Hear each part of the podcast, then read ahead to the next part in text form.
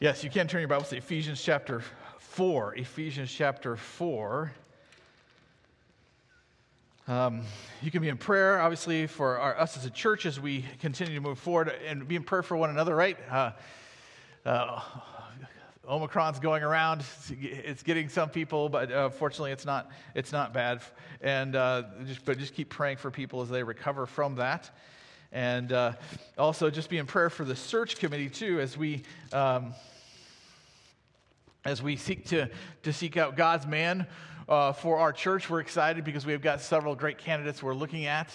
And uh, we're excited because we can further our, our impact in Ames, especially the, the, Iowa State community. And, and so we're excited about how God might be leading us there. And so um, we're, we're, just be in prayer for that as well. Appreciated what Don had to say about prayer because uh, we're looking at Ephesians chapter 4, verses, it, really we're, we're transitioning between Ephesians 1 through 3 that looks at all of the things that God has done for us. There are no commands in Ephesians 1 through 3. No, like you need to do this. They're all declarations of who you are in Christ, what you need to know about what God has done on your behalf. But now he transitions to things you need to do, but he set it up with a prayer.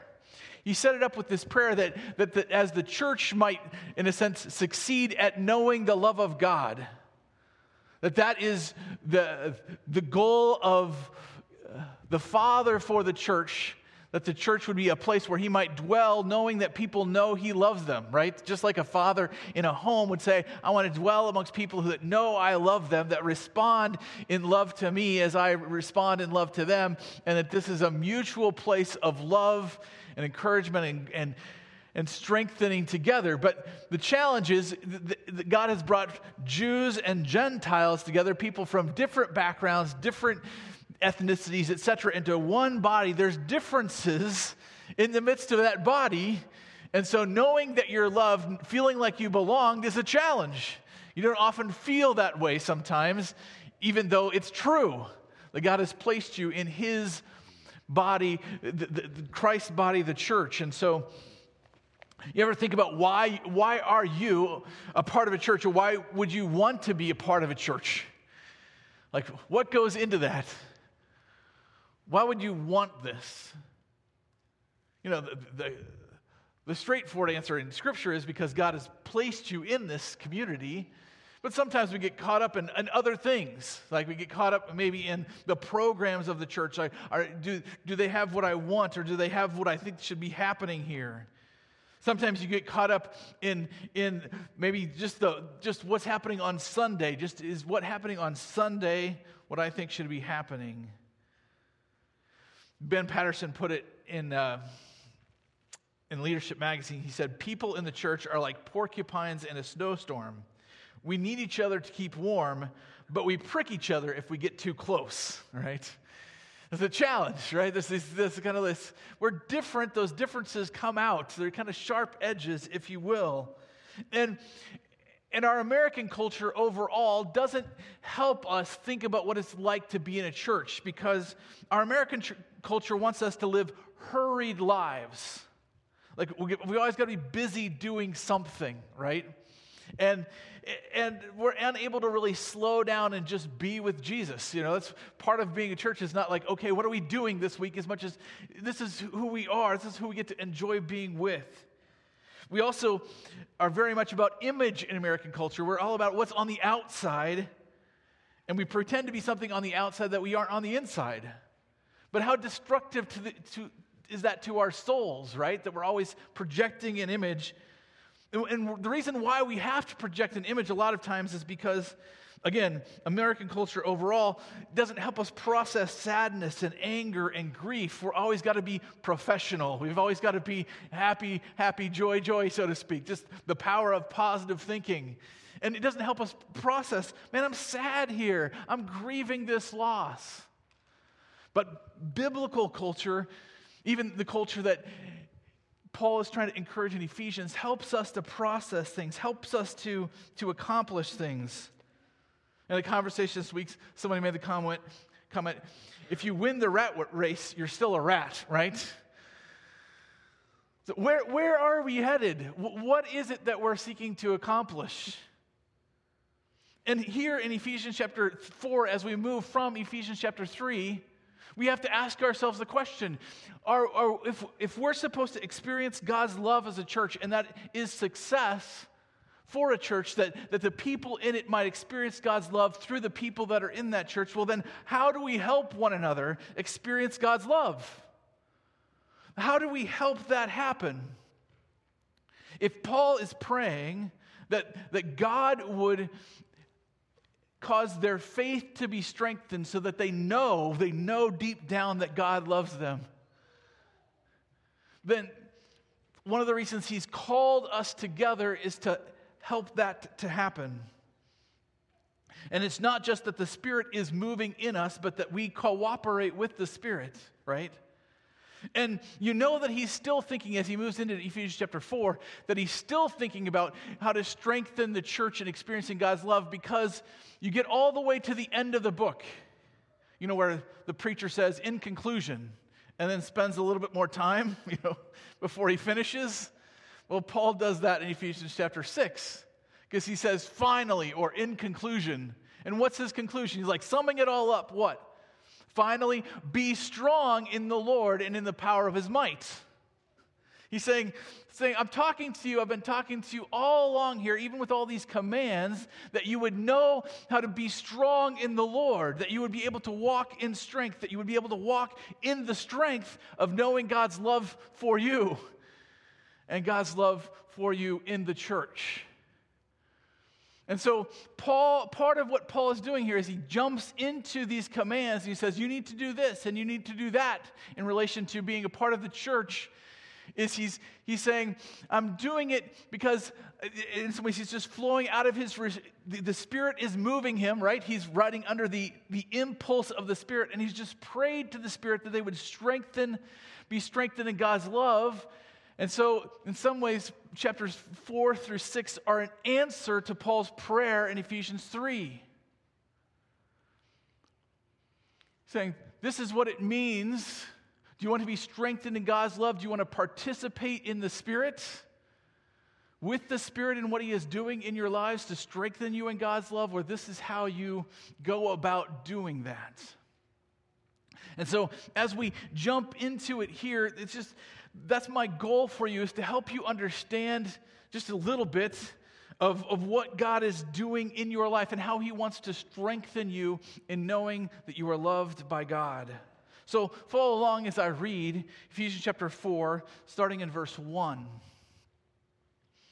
Paul's just prayed right now to Him who is able to do far more abundantly than all that we ask or think, right? According to the power at work within us, to him be glory in the church and in Christ Jesus throughout all generations, forever and ever. Amen. I, therefore, a prisoner for the Lord, urge you to walk in a manner worthy of the calling to which you have been called, with all humility and gentleness, with patience, bearing with one another in love eager to maintain the unity of the Spirit in the bond of peace. There is one body and one Spirit, just as you were called to the one hope that belongs to your call one Lord, one faith, one baptism, one God and Father of all, who is over all and through all and in all. So here we have Paul's first exhortation, his first, in that sense, it's not strictly a command, but it's, it's, a, it's, it's, it's a call in a sense. Like this, this is worthy of doing.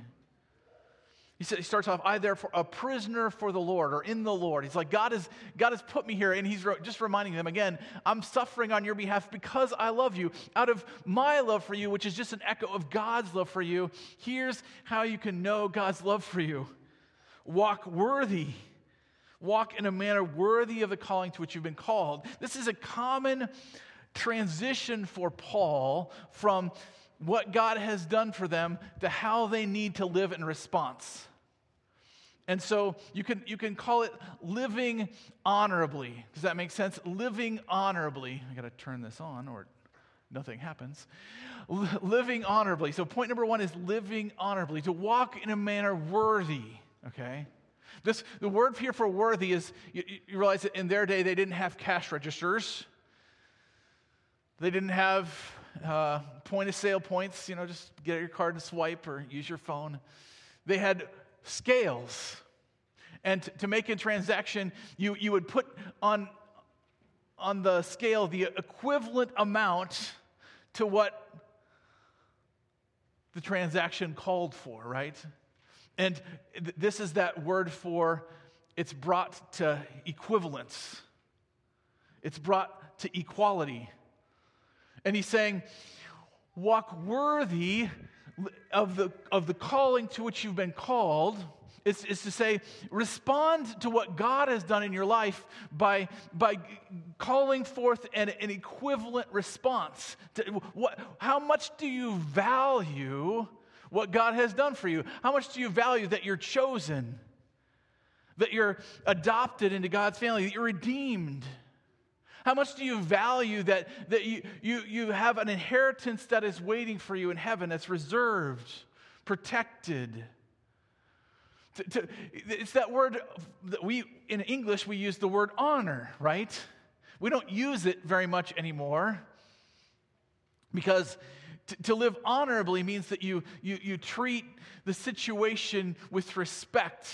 But in today's world, a lot of times we're not so concerned about respect to others, we're just concerned about respect for me. We want everyone else to treat us honorably, but it's not reciprocal, right? Because we're all about the individual too often, right? But, but in a community, to live honorably is to say that we treat the relationships that we have with respect, with value, to say, I value these relationships. I want, want to treat them with the respect they deserve. Paul uses this multiple other New Testament epistles. So let me give you just an example of a couple of those. Only let your, in Philippians chapter 1, only let your manner be worthy of the gospel of Christ, right? So that whether I come and see you or I'm absent, I mean, here that you are standing firm in one spirit, with one mind striving side by side for the faith of the gospel. So he's saying, here, God has saved you. You understand the gospel now. Let your life be worthy of the gospel, right? Colossians chapter 1. He's praying for them so as to walk in a manner worthy of the Lord, fully pleasing to Him. So, same idea here. Now you know God. You know the God of the universe who has created you and redeemed you. Walk in a manner worthy of Him. Uh, 1 Thessalonians does the same thing in 1 Thessalonians chapter 1.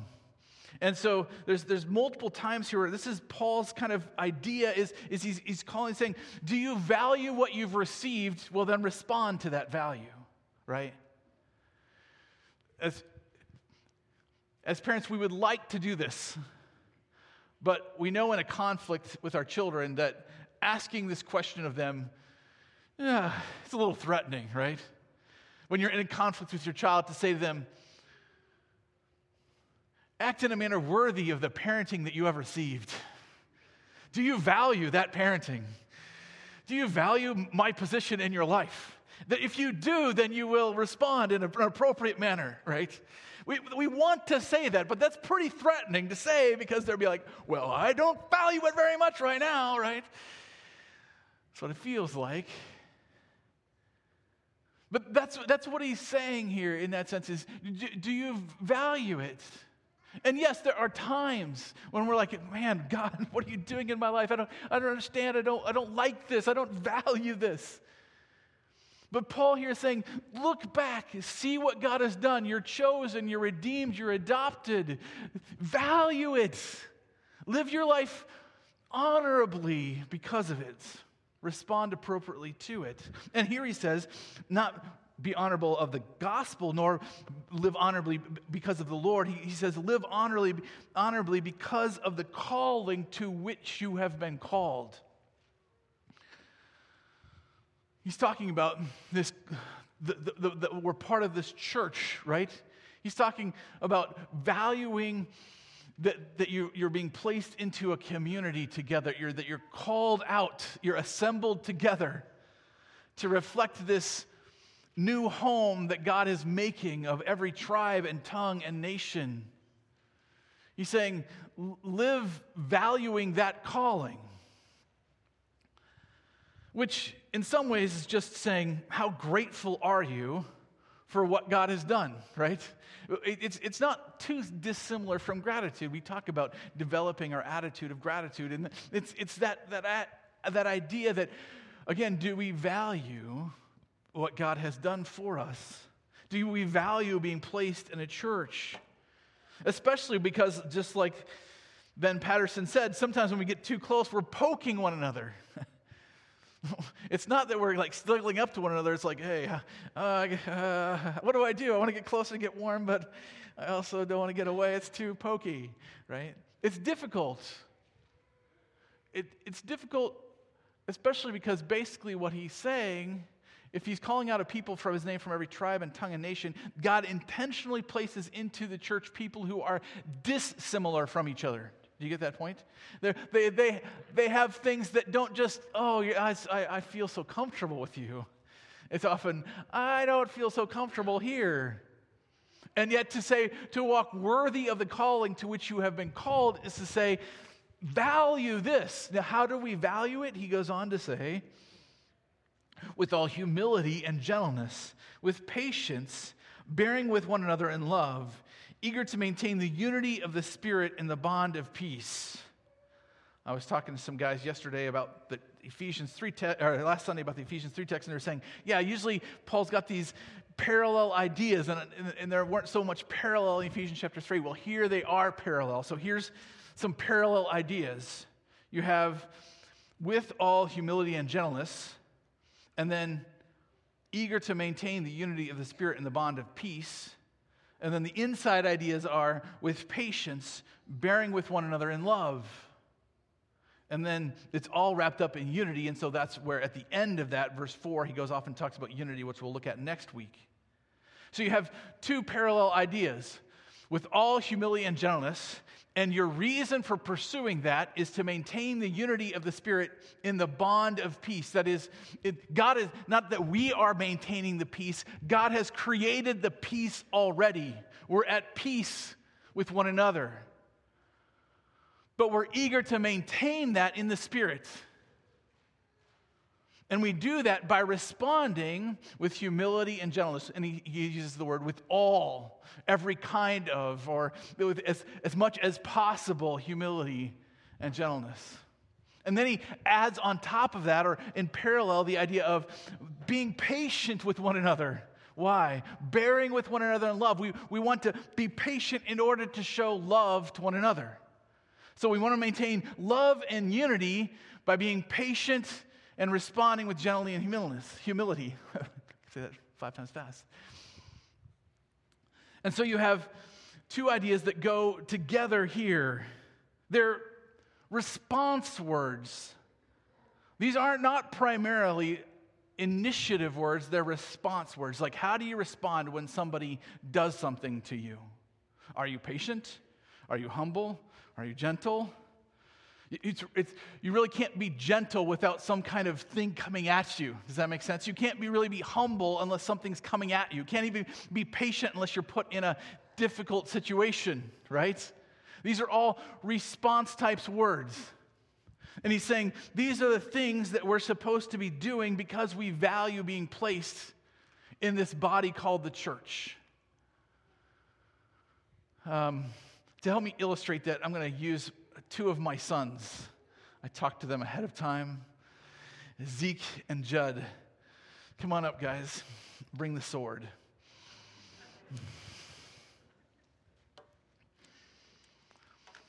Okay, so give the sword to Zeke. I think this will work better if Zeke's got the sword. He's very happy to have the sword. I can see it on his face already. Okay, and so uh, when you're trying to teach your kids, uh, how to fight. Well, don't do that too much, but uh, maybe how to respond to a fight. One of the things to help them realize is that that uh, to get to get uh, to get through things, especially when when they're at a disadvantage. Okay, and uh, so one of the things, if you're in a sword fight, which hopefully you never are, uh, especially if you're unarmed like Judson is, how do you, how do you what do you do? How do you respond? Okay, and so so just kind of act like you're stabbing, act like you're stabbing Judson, right? okay? Yes, he's got to avoid the stab. That's good, okay? Avoiding stabs are good. But if you're unarmed, what do you do, right? You got to do something. So, actually, the key is to realize that the way you avoid getting harmed in a sword fight is to get inside the reach of the sword bearer. So, if he can get inside here, he's got to be careful how he does it, but at least the sword isn't going to bother him. Does that make sense? He can, he can take away the sword. So, so the idea is to teach, okay, stab, you, to help him realize, okay, yeah, got, you got to move around the sword and get there. To do that, you've got to know your opponent's reach. Stab, Zeke. Okay, he's got just enough reach outside here, and then stay balanced as he reaches, and then go. Right? You got to move. Okay, let's try it really quick one time. All right, Ed, Ed, okay, yes, very good. Okay, thank you guys for that somewhat good illustration.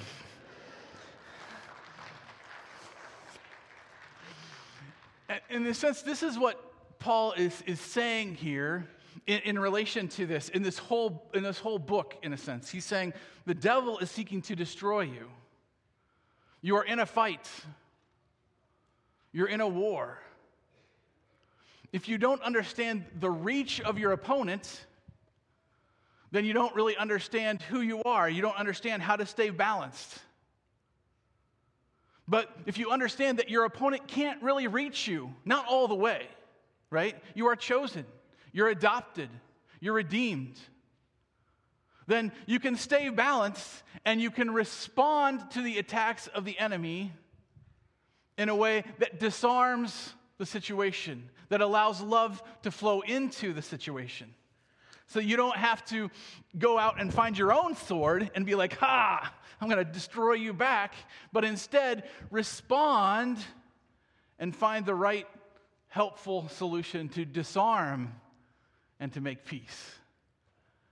And that's what he's doing in Ephesians. He's saying, Know where you're at, know the reach of the enemy, and then now that you know the reach of the enemy and that it can't really reach you, you are loved by God. Now you can respond. Now, to be clear, I didn't actually have them do it at real time because they both would hurt one another, right? We're not talking, this, this is not Paul being like, okay, I just, I just prayed that God would do something abundantly, far above that anything you could ask or think. And then, oh yeah, just, just be humble and gentle. This, this is easy. This, this is no problem. You can respond with humility and gentleness in difficult situations. Uh, I don't know why you're not doing it already. No, that's not what he's saying. Or, nor is he saying, I know you're doing this already. I'm just reminding you. Yeah, you remember humility and gentleness? That's, that's important. No, he's saying, this is like, this is where I'm headed. He's, in a sense, he's saying, I want you to get here. This is spiritual maturity to respond with humility and gentleness, with patience, bearing one another in love, eager to maintain the unity of Spirit. This is spiritual maturity. But we don't get there immediately. It doesn't happen immediately, and he's going to go into, for a good majority of the rest of the book, talking about how you build build up your mentality, build up your responses, build up your obedience to God in such a way that you can respond this way. But let's just think about what he's saying here for a second. What does it mean to respond with humility and gentleness to preserve unity? How do we, in a sense, disarm the situation? Well, think of Jews and Gentiles, right? A Gentile coming in, seeing the Jews not eating, not eating bacon and being like, What is wrong with these Jews? Don't they understand how good bacon is? Don't they understand how, how, how, we're free in Christ? We can eat bacon, there's no problem. What's wrong with you Jews for not eating bacon? How would a Jew respond to that? How could they respond with humility and gentleness? Now, the, the words here for humility are that idea of again, of, of thinking not so much of yourself. Basically, the idea is my opinion isn't that important because it's not about me ultimately. That's, you know, if you just took the attitude of humility, that's what you'd be saying. My opinion isn't that important because not, it's not about me ultimately. It's not saying you don't have an opinion. It's not saying that you don't, you, you, you have, don't have some ideas about things. It's just saying ultimately you realize that that's not the, that's not the highest thing here. Gentleness is that idea. It's not, again, it's not just, well, just whatever you say, uh, you know, it's okay. Just, it's not weakness. It's not being a doormat that says, oh, whatever you want to do is fine. Gentleness is strength under control. It's saying, I, I, have steel, I have, I have a, a spine, I know, I know where I stand, and I'm not willing to give up what's right and wrong, but I'm still I'm able to cover that steel with velvet. I'm able to handle people gently, even as I'm dealing with hard things. Those two responses in the midst of oh, what's wrong with you are not easy. But, but, that, but he's saying there's something that you have a goal here to preserve. You want to preserve the unity of the Spirit in the bond of peace. God has brought you together. You are now one in Christ. I want to, I want to not just know that intellectually, I want to experience that experientially by being humble in my responses. It's not all about me. By being gentle in what I do. Same thing, Gentiles Jews might come in and be like, What's wrong with you Gentiles? They never practice Sabbath and they never, never, never do the holy days. They never experience the, the rest that God has for them. What's wrong with them? They're always working, working, working every day. It seems like they're always working. And then Gentiles like, Well, what's wrong with work? You know? It's good to work. You know, why do we have to always pick one day to take a day off? I mean, can we, can we move it around a little bit? What's the big deal, right? And we would that you could see it in the early church where those would be huge issues. In fact, you could say, even in today's church, those can be big issues like what do we eat and when do we rest?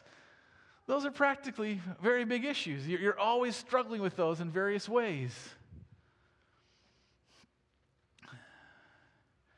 In a lot of ways, what we're dealing with is self awareness. Do you know how you come across? It's not saying, that if someone says, Why do you eat bacon? You're an idiot for eating bacon. You can't say, Well, you know what? I, I really, I really like bacon. You know? And I believe that God, God says I'm free to do that. But it's how do you do it? How do you come across as you say, I love you?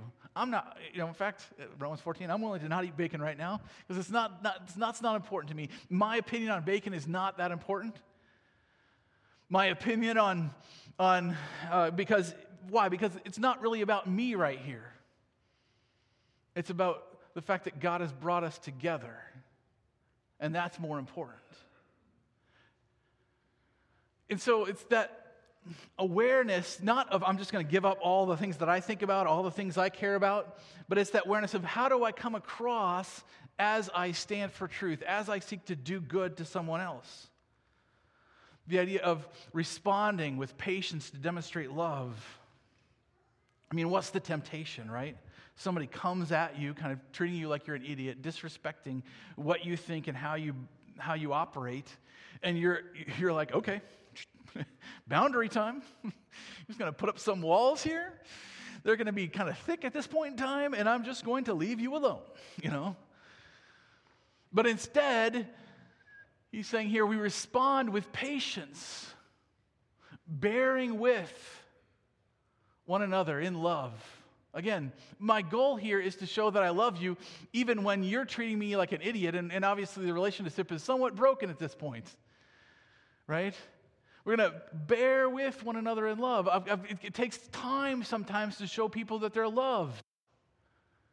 I still remember the illustration of my sister. She, she went to Pennsylvania to, to, to, uh, uh, to go to school in Pennsylvania, and the church she went to in, in, uh, in Pennsylvania uh, was, was uh, in old coal mining country. You, you, realize Pennsylvania was coal mining country, was in the Appalachian Mountains, there's a lot of coal, and the market on coal went, and all those people who had jobs lost their jobs, and they had no way of getting jobs, because that's the only thing in rural Pennsylvania that you can get a job doing, I guess at least at the time.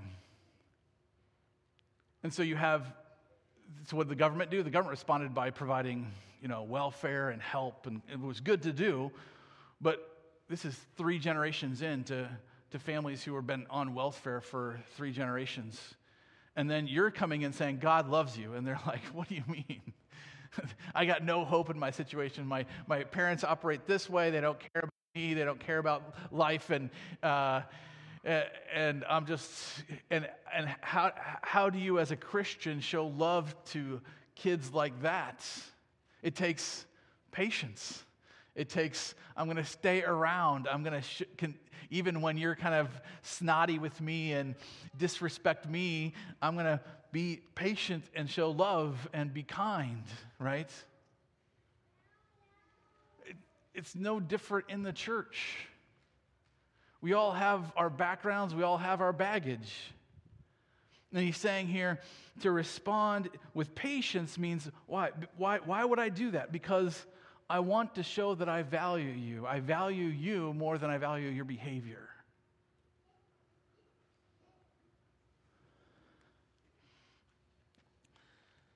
And so, so, so, this is where Paul is headed. You're saying, this is a pretty high bar. It is. Am I there? Absolutely not. I don't want to respond with patience, and I don't want to always respond with humility and gentleness. But Paul is saying that God, God through the Spirit, has the ability to, to produce this in our lives. He's, he's at work in us. And he's going to say, basically, in Ephesians, he's going to say, what? Look, listen to your pastors. They're, they're at least going to help you with this process to be able to speak the truth in love.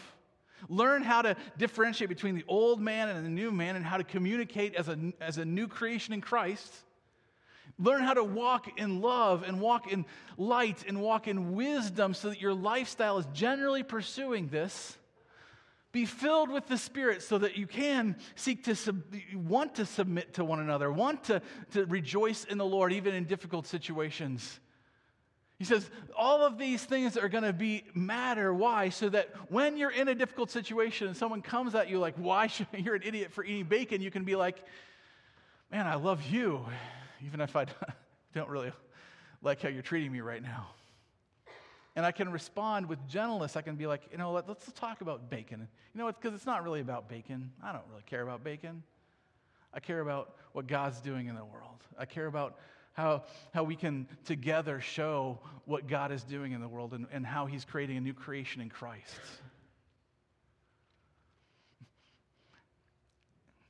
So, can, can I just give you some this is where we're headed. I'm trying to say, this is where we're headed. And he's saying, I'm exhorting you. If we want to respect this calling where we realize we're being made uh, uh, one person, one people out of every tribe and tongue and nation, we've got to learn how to respond with patience in order to demonstrate love. We've got to learn how to respond with humility and gentleness in order to demonstrate the unity that we have in the Spirit. We've got to learn this. It's worth pursuing. Even as we're triggered, right? We, we like to use the word triggered today because it's, it's a good word for that idea of something comes in and we respond to it, right? Here's just some ideas about how to help us with our triggers, right? Just some practical ideas. First of all, um, just briefly here, when you're listening to people, a lot of times what we do is rather than listening in order to really understand, we listen in order to respond, right? I'm listening, but really what I'm doing is thinking, okay, here's my response, you know. If I was going to say, you know, this is I struggle with this in relation to my wife because she starts talking about all the things I'm doing wrong, and I'm like, okay, here's my defense. You know, let's build it up. Rock here, bulwark here, cannon over here, get ready to attack in response, and here we go, right? We, we can, instead of seeking, how do I respond in humility and gentleness, we listen in order to defend. And and one of the ways, one of the things you can work at doing is listen and work at listening, and then just re- your goal is just to repeat back what they've said, just to listen, and in order to repeat back what they've said. Why? Because then they know they've been heard. if you're able to repeat it back to them, it's not too different, in my opinion, from our encouragement to memorize Scripture, right? Wait, God tells us His Word, and, and our temptation be like, okay, boom, I'm going to go do this, or God, I am doing this, I'm fine, I'm good, you know. And, and memorization of Scripture is what? Is kind of saying, God, I listened to you, and I heard exactly what you said to me. I, I know it. And obviously, we need to apply it. It's not saying we don't need to apply it, but there's that sense of listening in order to not just defend, but to repeat back, to, to, to make sure that understanding is, is happening. Another thing, we've talked about this earlier in Ephesians chapter 1 through 3 living in grace as an identity. Do you understand that when you're triggered, you can stop for a second? Why? Because you live in grace. You live in God's mercy and forgiveness in your life. He's created this space for you to live with Him and to walk with Him. You don't have to defend yourself, you don't have to, to act as if you're always right.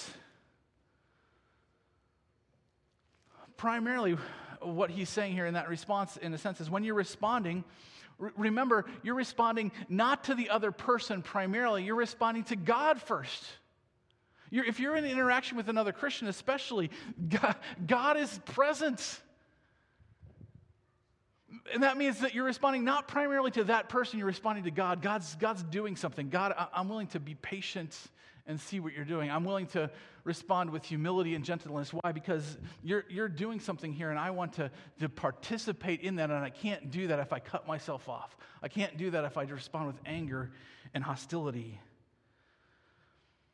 these are all things that just help us with our triggers. Not to say, again, when you run into sin, sin needs to be dealt with, but there's a way of dealing with it that's gentle and kind and, and, and uplifting and is not harsh, is not proud, is not impatient. So that's where I'm just trying to help you see this is where Paul is headed.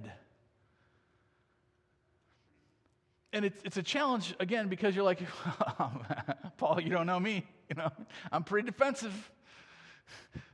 I like what I like. I like bacon. Somebody comes at me and says, You're, you can not eat bacon, I'm going to defend myself. I got my, you know, I got my Colt 45. I'm ready to go, right? And Paul's like, you remember, right? Now, to him who is able to do abundantly, far above all that you ask or think. You don't think you can do this? You don't think you can live this way? You, you don't, you've forgotten that God is now in your life. That the God of the universe who loves you is seeking to transform you into this new home that He is making. And He is creating a new creation. And that means that all the ways you think you have to respond are now no longer the ways you have to respond. Because God is in your life, He loves you. He is not going to give up on you. As Paul says in Philippians chapter 1 Now to Him who is, who, who is at work in you until the day He completes it. God is not done with any of us. None of us have arrived. None of us have, have been shown off as the, the, the perfection of what God is, is doing in our lives. We are not complete. And if that's true, then God is at work in you. God loves you. And He wants you to be able to know His love better. And you know, one of the greatest ways to know His love better when you're in a difficult situation and humility and gentleness and patience are flowing back and forth, right? Like, oh man, this is, I know this is a tough situation and I, am tempted to be impatient, but I, I, really, I'm just really able to right now be patient in this situation because I realize that you're not done yet. God's still working on you. God's still working on me. Let's, let's, keep, let's keep seeing what God's doing here. Man, I, I realize that you don't like bacon and I do, but, but hey, uh, you know what? Let's talk about what God's doing. Let's, let's see how God's working in each of our hearts and our lives because you know what? That's, that's so important. It's so important to know what God's doing. not about our opinions. Isn't that awesome? Isn't that great to live that way? I mean, this is what God is doing. And the more that we understand that, the more we are strengthened in God's love for us. Why? Because the more you're treated with humility and gentleness and patience, the more you know someone loves you, right? I mean, the primary place where the most patience and the most humility and the most gentleness should happen is the home, right? Where people know that they're loved. Even when you argue, and even when you're like, oh, I don't like you doing that, and why are you going this way, and what are you thinking? At the same time, you're like, man, I still love you. I still, I'm still making breakfast for you. I'm still providing clothes for you. I'm still doing this for you. Why? Because we love one another.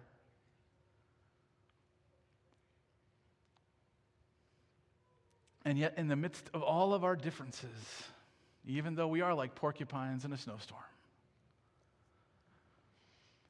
God transforms us.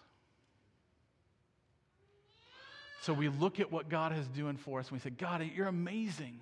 You're amazing that you forgive us. It's amazing that you help us. And we want to show that amazing love in how we respond to others. So, again, I don't expect you to be able to, you know, right away have someone come at you with a sword and be like, yeah, I know how to handle this. Boom. Disarm you. I'm good. There's going to be times when you pull your sword out and be like, hey, let's fight. You know what I mean? But Paul's saying, in a sense, I've got some ways so that you can disarm your enemies and show them God loves Will you let me help you with that? Will you read Ephesians and see what God is doing? Heavenly Father, we pray.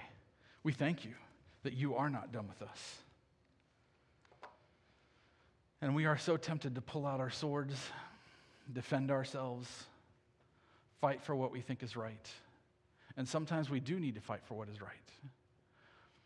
But we need to do that with love and humility and gentleness seeking to maintain the unity of the Spirit and the bond of peace. You have made us at peace with you and with one another. And we don't fully understand that yet. But you love us. You have made us a part of your family. And you are making us into a beautiful testimony to your love. Help us to, just in small ways to take steps in that direction even this week. In your son's name and for his glory. Amen.